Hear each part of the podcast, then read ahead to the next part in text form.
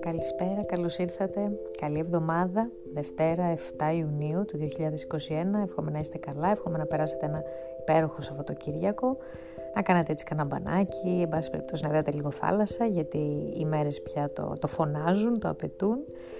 Ε, σκεπτόμενοι το θέμα του σημερινού podcast, είχα στο μυαλό μου διάφορα πράγματα έτσι, και σκέψεις, αλλά επειδή σε μία εβδομάδα ξεκινούν οι πανελλαδικές εξετάσεις, πάντα κάθε χρόνο τέτοια μέρα σκέφτομαι λίγο περισσότερο τα παιδιά που αγωνίζονται, που προετοιμάζονται έτσι τόσο καιρό για να δώσουν τις εξετάσεις τους αυτές και ε, πάντα και κάθε χρόνο το μυαλό μου γυρνάει και στα δικά μου χρόνια τα αντίστοιχα και την αντίστοιχη προσπάθεια που είχα κάνει τότε, τότε την παλαιολιθική εποχή που έδωσα εγώ πανελλαδικές εξετάσεις. Ε, αυτό λοιπόν που ήθελα να πω σήμερα και ήθελα έτσι λιγάκι να μας απασχολήσει σαν σκέψη είναι ο τρόπος με τον οποίο αντιμετωπίζονται αυτές οι εξετάσεις και το τι προκαλούν και μόνο στο άκουσμά τους ε, ένα σφίξιμο έτσι στο στομάχι, ένα κόμπο, ένα χάος, ένα μπέρδεμα στο μυαλό ενώ στην ουσία δεν θα πρέπει να προκαλούν τίποτα από όλα αυτά. Σας το λέω εγώ εκ των υστέρων και μετά από κάποια χρόνια που τα σκέφτομαι όλα και κάθε χρονιά που περνάει και όντας ήδη τόσα χρόνια στον επαγγελματικό χώρο της εκπαίδευσης συγκεκριμένα, γιατί εντάξει, η αλήθεια είναι ότι σκέφτομαι έτσι πάντοτε τα παιδιά αυτά που δίνουν εξετάσεις τέτοια εποχή κάθε χρόνο, γιατί και ως εκπαιδευτικός τα ζω, βρίσκομαι κοντά τους, οπότε έχω λίγο και ένα κίνητρο παραπάνω για να τα σκεφτώ, αλλά και εν γέννη ε, είναι ένας μύθος οι πανελλαδικές εξετάσεις. Κυκλοφορεί έτσι, καλά, χώρια το ότι είναι ένα εμπόριο ολόκληρο, αλλά θα μου πείτε και τι δεν είναι εμπόριο στη σημερινή εποχή. Ε, είναι ένας μύθος που τελικά δεν θα έπρεπε να δημιουργεί τόσο άγχος και τόσο πανικό στο άκουσμά του.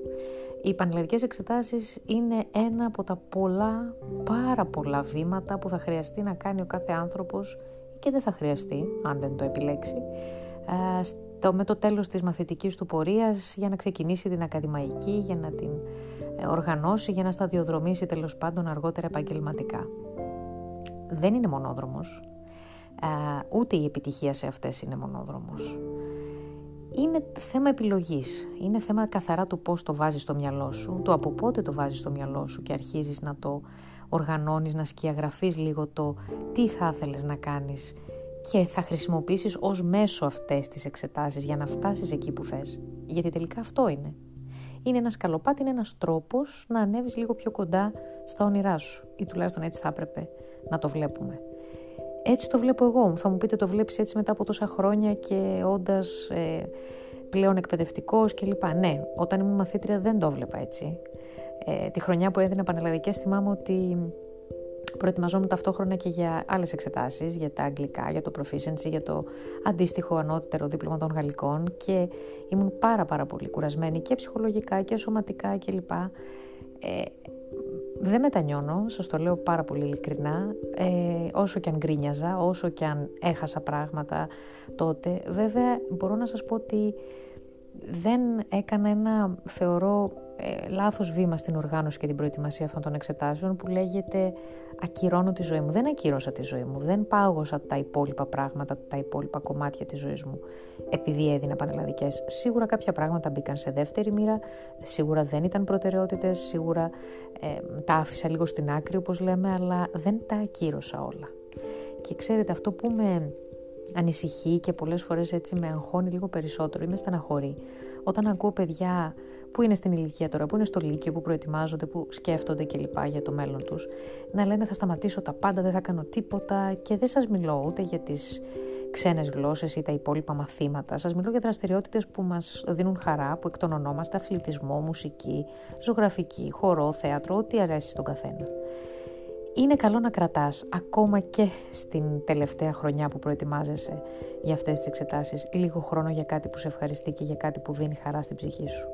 Το να πελαγώνεις και όλο σου το 24ωρο να είναι απλά διάβασμα και ό,τι έχει να κάνει με τις εξετάσεις αυτές και άγχος και τελείωσα την ύλη και θα την τελειώσω και πόσες φορές να κάνω ακόμα επανάληψη και λοιπά και τα τεστ και όλα.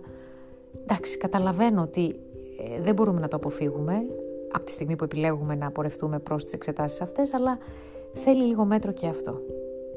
Θέλει συνέπεια, θέλει οργάνωση, θέλει προγραμματισμό, ναι, από την αρχή της χρονιάς, από την αρχή της τρίτης ηλικίου, αν θέλετε και από, το, από την αρχή της Δευτέρας ή ίσως το τέλος της Δευτέρας ηλικίου, τουλάχιστον στα δικά μου χρόνια, δεν προετοιμαζόμασταν για εξετάσεις πανελλαδικές από την πρώτη γυμνασίου, γιατί έχω την αίσθηση ότι όσο περνούν τα χρόνια κατεβαίνει το άγχος από το Λύκειο και ξεκινά να πούμε και σε λίγο θα ακούω μαθητές της πρώτης και της Δευτέρας γυμνασίου να μου λένε τι κατεύθυνση θα πάρουν και να είναι και τελειωμένο στο μυαλό τους, ξέρετε. Ε, δεν έχει νόημα όλο αυτό. Όπως σας είπα και πριν, οι πανελλαδικές εξετάσεις είναι ένας σκαλί που σε φέρνει πιο κοντά στο όνειρό σου. Ε, εγώ δεν πέρασα στην πρώτη μου επιλογή. Νομίζω το έχω πει σε, ε, κατά καιρούς έτσι σε παιδιά και ανθρώπους γενικά με τους οποίους κουβεντιάζω επ' αυτού. Πέρασα στη δεύτερη μου επιλογή. Δεν μετάνιωσα ποτέ. Ήξερε η ζωή τι πόρτα μου άνοιξε. Μου άνοιξε την πόρτα που έπρεπε να μου ανοίξει. Αυτήν για την οποία ήμουν φτιαγμένη, αυτήν για την οποία διαπιστώνω κάθε μέρα ότι είχα γεννηθεί. Και αυτό ήταν για να διδάσκω, όχι για να γίνω δικαστικός όπως ήθελα και είχα την πετριά, αν μου επιτρέπετε, από μικρή. Ευτυχώς, ευτυχώς δεν έγινα δικαστικός. Λοιπόν, και έγινα μια εκπαιδευτικός. Εντάξει, δεν σας λέω ότι απαραίτητα θεωρώ τον εαυτό μου επιτυχημένη, αλλά με θεωρώ ευτυχισμένη εκπαιδευτικό. Και νομίζω ότι αυτό είναι και το πιο βασικό τελικά. Ό,τι επιλέξεις να κάνεις, είτε περνώντας μέσα από αυτό που λέγεται πανελλαδικές, είτε όχι, να είναι κάτι που θα σε κάνει ευτυχισμένο δεν θα το ξέρεις απαραίτητα 100% από πριν, αλλά θα πάρεις το ρίσκο, θα ζυγίσεις τις ικανότητές σου, θα ζυγίσεις τα θέλω σου, το τι σου αρέσει και ε, σιγά σιγά θα βρεθείς προς αυτή την κατεύθυνση και στο σωστό λιμάνι, εκεί που πρέπει να βρεθείς, εκεί που έπρεπε ανέκαθεν να είσαι.